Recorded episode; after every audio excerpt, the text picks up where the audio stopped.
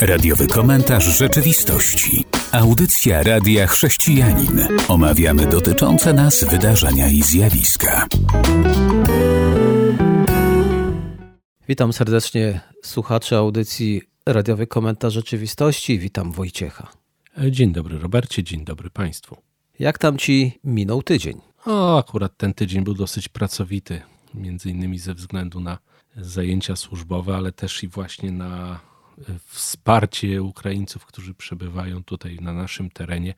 No niestety wymagają pomocy, więc trzeba ich wspomagać. Tak, zapewne to zmieniło życie niejednego Polaka. Szczególnie mam na myśli tych, którzy zaangażowali się w pomoc, czyli pomimo swoich codziennych obowiązków mają teraz jeszcze chęć, aby pomagać. No to też dodatkowe obowiązki. Czy w związku z Ukrainą masz coś dla nas? A czy może nie bezpośrednio, aczkolwiek jest to związane z pośrednio z trwającym konfliktem. Otóż, no, obserwując sytuację polityczną, wiemy, że Chińczycy są w takim rozkroku trochę. Z jednej strony chcieliby wspierać Rosję, ale z drugiej strony no, liczą swoje koszta związane z tymi działaniami i niekoniecznie może im się to opłacać. A postanowili chyba stworzyć coś, co będzie nazywane pociągami zagłady. Jakby jeszcze mało było nam problemów, a ma polegać to na tym, że pojazdy tego typu będą jeździć po całym kraju, transportując broń jądrową, która będzie możliwa do wystrzelenia w każdej chwili z takiego pociągu. Tutaj pociągi miałyby pozostawać cały czas w ruchu, żeby nie być namierzone, nikt nie mógł nic z tym zrobić, tak, zatrzymać w specjalne wzmocnione tory, które spowodują, że będzie można ładunek wystrzeliwać. No, nie wiem, to jest po prostu, mogę określić chyba tylko mianem wariactwa. No, skoro widzimy tyle zła na świecie, które się dzieje z różnymi działaniami militarnymi, to jeszcze stwórzmy coś bardziej rozrywkowego. No, może będzie fajniej. Chodzi o pociągi, które będą jeździły po Chinach, tak? Tak, tak, po Chinach oczywiście. Na Chińczyków trzeba generalnie zawsze uważać i o tym już mówiliśmy. Niektórzy ostrzegali przed interesami z Rosją. Ja od lat mówię, że robienie interesów z Chinami nie jest właściwe. Oba państwa nie szanują praw obywateli, nie szanują wolności wyznania, ani także wolności politycznej. Więc jeżeli są jakieś państwa, które z nimi współpracują, w sensie dają im zarobić, to tak naprawdę finansują ich kolejną jakąś działalność, która ograniczy kolejne pola na tej płaszczyźnie wolności, a powolutku będą też tak naprawdę ci Chińczycy ograniczać tą wolność w państwach, które dawały im te pieniądze. Tak to jest właśnie z tymi Chinami. Rosja, jak widać, podobnie, ale jeżeli jesteśmy przy Ukrainie i Rosji, to chciałbym powiedzieć, że oprócz tego, że słyszymy, że w wyniku bombardowań i jakichś ataków rakiet są burzone bloki, są burzone szpitale, no to faktycznie nikt o tym nie wspomina, bo to już nie jest aż tak może bardzo istotne, ale również obiekty religijne są niszczone, również obiekty kultury. Na tej liście są cerkwie prawosławne, meczety, synagogi, kościoły protestanckie i katolickie. Tak więc e, powrót do normalności to chyba będzie tam trwał latami. No niestety, bardzo przykre jest to, co powiedziałeś. Faktycznie przy tragedii ludzkiej człowiek budynki traktuje trochę drugorzędnie. Aczkolwiek no, podejrzewam, że nawet wśród tych świątyń trafia się też sporo zabytków, które stanowią jakieś dobro kultury, które no, praktycznie ulegną degradacji, zniszczeniu. No, można, ktoś by mógł powiedzieć, można to przecież odbudować, tak? No tak, ale to już jest nie to samo. Ta rosyjska agresja także zjednoczyła ukraińskich chrześcijan, bo jak się dowiedziałem, nie chodzi tutaj tylko o jedność w tym, że są bombardowani tak samo protestanci, prawosławni, rzymskokatolicy, bo faktycznie tutaj Putin zasadniczo chyba nie jest zainteresowany rozgraniczaniem tych grup, ale chodzi o to, że ma to też wymiar praktyczny, bo przejawia się we współpracy na rzecz potrzebujących, bo wszyscy potrzebują, więc wszyscy sobie nawzajem pomagają. A dyrektor Instytutu Ekumenicznego w Lwowie, ma nadzieję, że te wojenne doświadczenia przyczynią się już do takiego trwałego zbliżenia chrześcijan na Ukrainie. Oby to się stało, a nie było początkiem e, prześladowań, które tak bardzo chce Putin wprowadzać tam, gdzie on jest. No tak, podano również ostatnio informację, że cerkiew właśnie ukraińska odcięła się od tej cerkwi rosyjskiej, która jakby była taką zwierzchnią, tak jak zrozumiałem z tego artykułu, a tu właśnie duże odcięcie. W ogóle sytuacja wierzących poza Ukrainą też jest bardzo ciekawa. Ostatnio słyszałem komentarz, w którym y, pani redaktor przepytywała jednego z biskupów polskich. Nie pamiętam w tej chwili nazwiska tego biskupa, natomiast zarzuciła mu bardzo, znaczy mu, może nie mu, on występował jakby w roli, można powiedzieć, przedstawiciela kościelnego. Zarzuty były kierowane do papieża Franciszka, że tak mało reaguje, że tak mało robi, że w zasadzie nie widzimy jego występów w sprawie Ukrainy w takiej ilości, jakiej można by się spodziewać. Natomiast właśnie ksiądz biskup bardzo mocno bronił stanowiska papieża Franciszka. Wskazywał na to, że tutaj przecież instytucje kościelne działają, takie jak Caritas, który bardzo dużą pomoc niesie i to jest fakt niezaprzeczalny. No natomiast faktycznie wydaje mi się, że papież Franciszek zachowuje się bardzo, bardzo powściągliwie.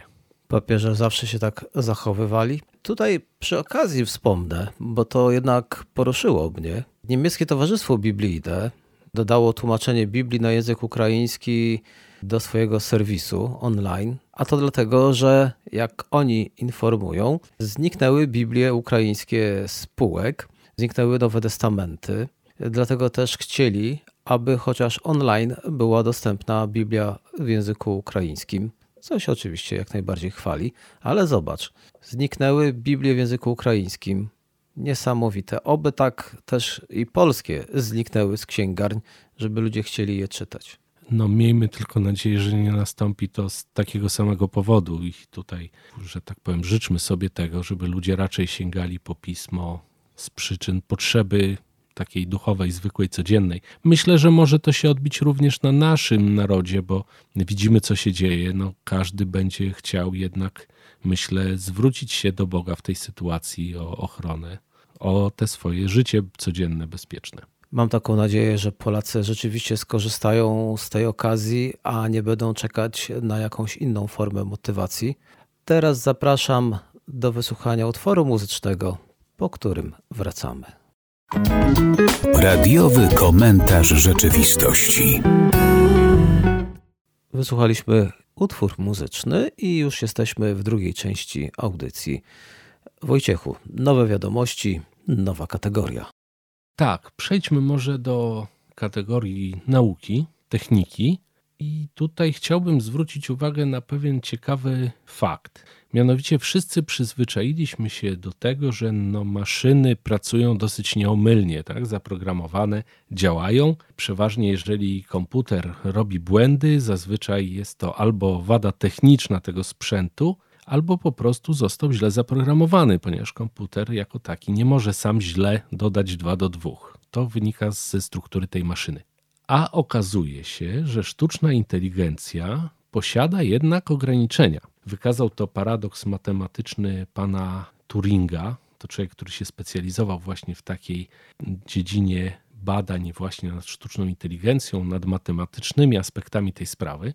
I otóż z punktu widzenia matematyki, obliczeń i badań pana Turinga i pana Kurta Godela wynika, że sztuczna inteligencja ma swoje ograniczenia. A polegają one przede wszystkim na tym, że sztuczna inteligencja nie jest w stanie wychwycić, kiedy idzie w złym kierunku, kiedy robi błąd. E, oczywiście widzimy te maszyny, które potrafią się same uczyć. Natomiast tutaj panowie wykazali w sposób jednoznaczny i najnowsze badania to potwierdziły, że po prostu maszyna, sztuczna inteligencja nie jest w stanie wychwycić, kiedy idzie błędną drogą, kiedy wchodzi w jakiś zaułek, z którego nie ma wyjścia. Tak jak człowiek, tak? W pewnym momencie zdaje sobie y, sprawę, że robi coś źle i zaczyna poprawiać. Sztuczna inteligencja nie jest do tego zdolna. To jest dosyć, że tak powiem, straszne. Ale straszne jest też, że człowiek podobnie się również potrafi zachowywać. Idzie w jakąś stronę, brnie i wiadomo, że postępuje źle, ale też wcale tego nie widzi. Mało tego, jeszcze potrafi powiedzieć, że wszyscy wokoło nie widzą. Ma on bardzo dobrze widzi, więc brnie i brnie i brnie, bo to nie każdy człowiek jest w stanie się ocknąć. Gdyby tak było, to proszę, zmieniłaby się trochę może rzeczywistość, chociażby na Ukrainie, jeśli chodzi o Putina. Ten brnie, brnie, brnie. No tak, tylko ten problem y, brnięcia Putina jest bardziej złożony. Tak? Po pierwsze, niektórzy wskazują, że jest po prostu chory i nie jest w stanie tego dostrzec, czyli wada techniczna, a inni wskazują na to, że jest oszukiwany, czyli celowe ludzkie działanie myślę, że każdy człowiek na jakimś tam, jeżeli jest zdrowy, tak, na umyśle, określę to w ten sposób, to dostrzega pewne rzeczy, które robi źle, ale brnie w nie, ponieważ jest uparty. Albo głupio mu się przyznać, że nie miał racji, a wielu z nas jednak chciałoby dobrze się prezentować przed innymi. No przecież, no kim to ja nie jestem. Zgoda. Oj, uważajmy na sztuczną inteligencję, aby nas nie wykończyła. To co, może do medycyny? Tak. T2T myślnik CHM13. Czy ten skrót coś ci mówi? Nie będę zgadywał. Medycyna to nie. i jeszcze wzory w medycynie to niekoniecznie moje hobby. Zgadzam się, u mnie również tak to działa. Natomiast możemy nie wiedzieć, co to jest, ponieważ tak został nazwany kompletny ludzki genom, który został opublikowany w internetowej bazie UCSC Genome Browser. Naukowcy zbadali, przynajmniej tak twierdzą, że zbadali pełny genom człowieka i twierdzą, że opublikowali to oczywiście na łamach czasopisma Science i twierdzą, że będzie miało to kluczowe znaczenie dla zrozumienia zmienności tego genomu, przede wszystkim dlaczego każdy z nas jest tak wyjątkowy myślę, że też nie biorą pod uwagę tego, że nasz Stwórca stworzył nas wyjątkowymi, ale próbujmy to zrozumieć. Myślę, że to ciekawe, bo da też ludziom możliwość zrozumienia, dlaczego chorujemy tak, a nie inaczej, dlaczego tak, a nie inaczej działa nasz organizm. A niech kombinują, kombinują. To jest właśnie cudowne, że możemy się rozwijać, e, badać, ale myślę, że wielu z tych ludzi, którzy tak e, dogłębnie chcą zbadać e, pewne tematy, kieruje coś innego niż nam się wydaje. Nimi kieruje to, że chcą, myślę, że czasami świadomie, czasami nie, wyeliminować stwórcę z tego wszystkiego i udowodnić, że to wszystko da się wytłumaczyć, że to wszystko ewoluowało i stwórca to do, do niczego nie był potrzebny i nie jest potrzebny, ale też kiedy to wielu z nich odkrywa, zapoznałem się z paroma takimi świadectwami, byli tak zachwyceni, że powiedzieli, to niemożliwe, żeby to samo z siebie tak powstało, musi stać za tym stwórca. Nawiązując do tematów medycznych, dowiedziałem się, że aborcja ma wejść do części studiów medycznych. Wyobrażasz to sobie? Będą uczyć lekarzy, jak prawidłowo i w ogóle dokonywać aborcji. Mi się zawsze służba zdrowia kojarzyła z tym, że raczej pomagali ludziom żyć i przyjść na świat. A teraz będzie to również jak z tego świata zejść. Od razu zaznaczę, nie dotyczy to Polski. Na razie.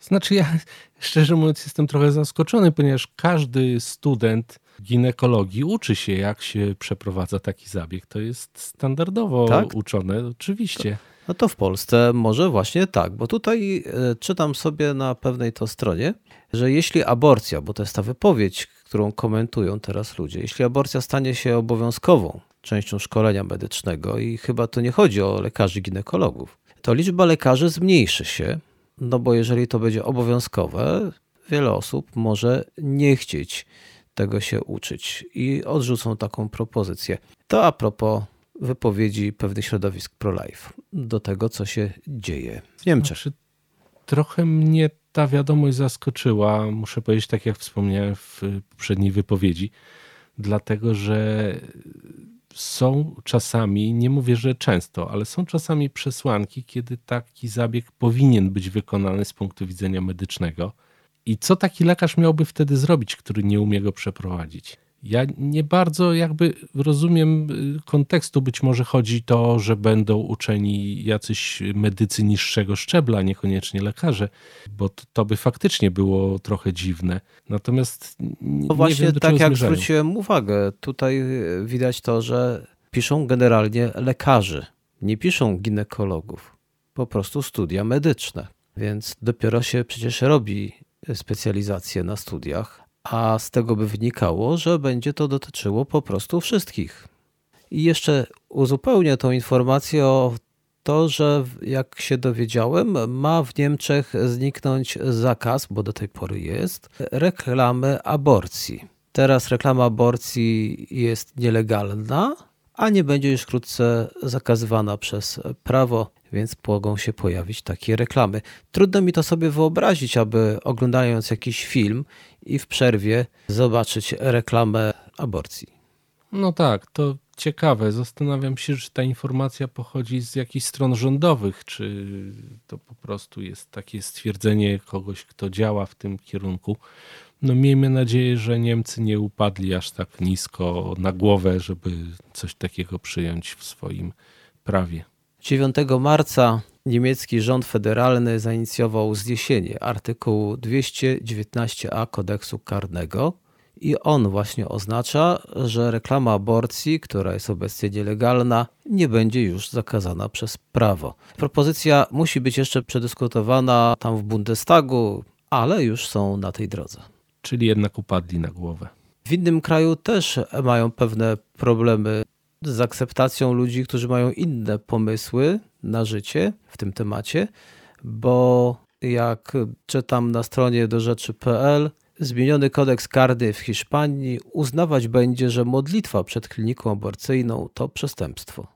To tak niekoniecznie trzeba rozwijać, bo jeżeli ktoś się modli w spokoju, to ja bym go też w spokoju zostawił. A jeżeli zakłóca oczywiście ruch uliczny, no to też pewnie bym mu powiedział czas iść do domu. Więc nie chodzi tu zapewne o zakłócanie spokoju przed kliniką, tylko może rzeczywiście o modlitwę. No myślę, w naszym kraju chyba mamy prawo modlić się wszędzie, nie jest to zakazywane. Kiedyś spotkałem się z taką właśnie sytuacją, kiedy policja legitymowała grupę osób modlących się na ulicy, ale po sprawdzeniu, czemu ta grupa się zgromadziła w tym miejscu, po prostu podziękowali i odeszli. Więc mam nadzieję, że to jest standardowa procedura w naszym kraju, no bo czemu by nie, tak? Jesteśmy podobno krajem wierzących. Jeżeli nie przeszkadzamy innym w ruchu ulicznym, jest miejsce, aby się zatrzymać, to tak samo jak jest miejsce, żeby się zatrzymać i porozmawiać ze starym znajomym.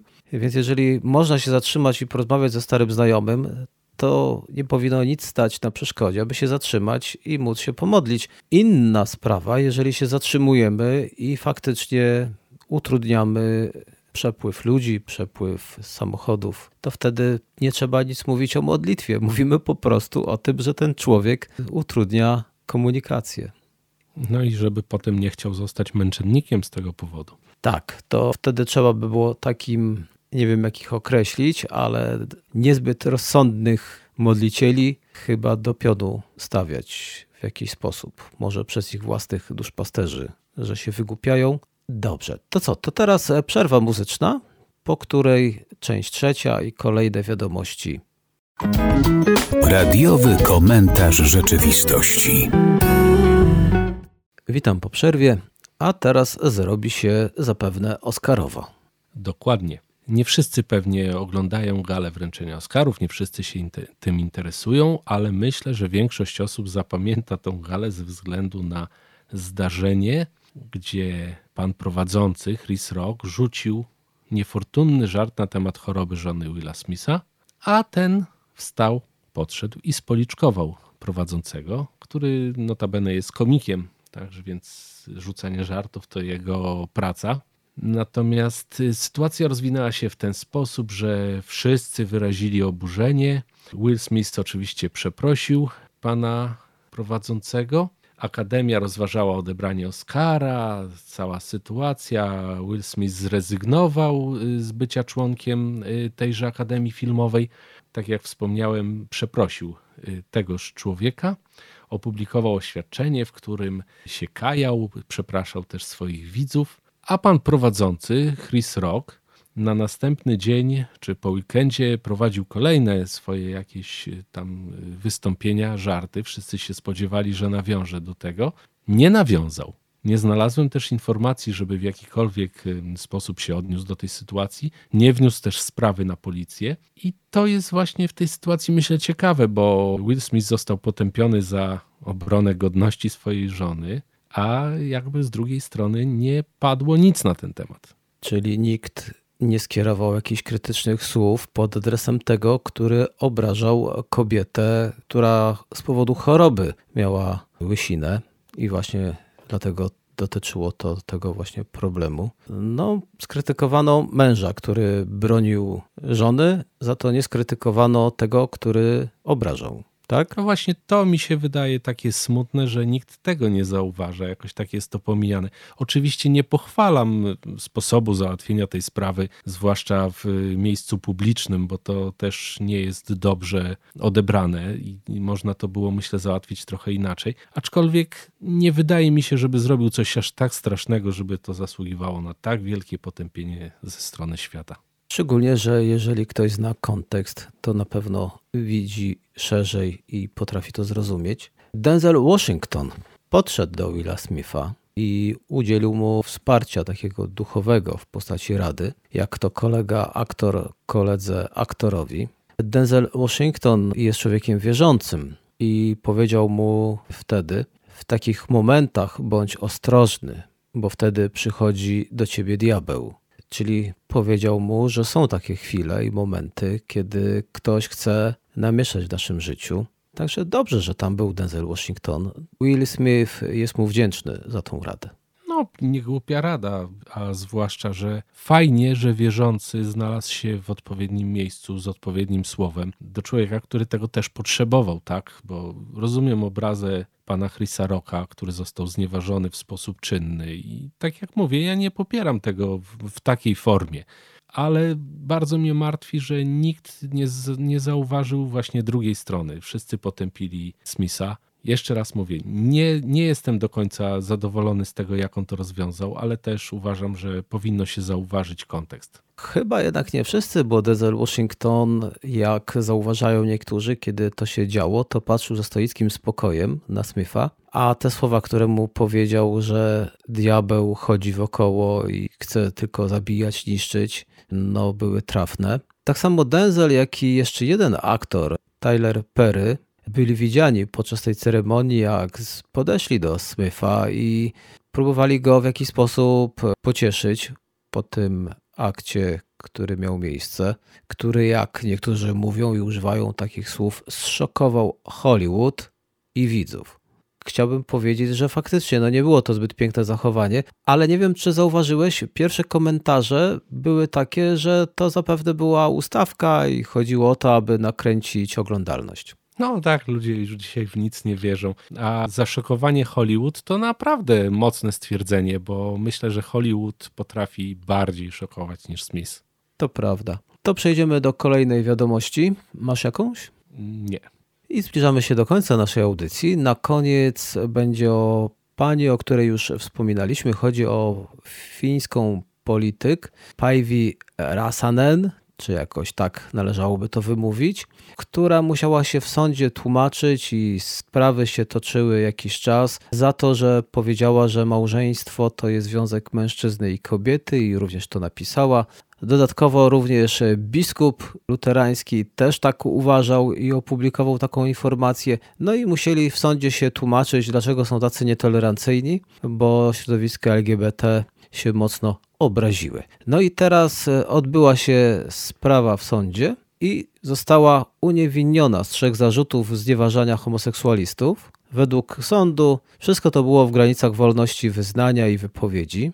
Uniewinniono również tego biskupa, e, który śmiał powiedzieć, że małżeństwo to związek mężczyzny i kobiety, a Biblia mówi, że homoseksualizm to grzech. Także dobra wiadomość. Bardzo dobra wiadomość. Mnie tylko zastanawia jeden fakt, bo z jednej strony wielu z nas krzyczy o rozdzielności Kościoła i państwa. Ja się z tym zgadzam, jak najbardziej.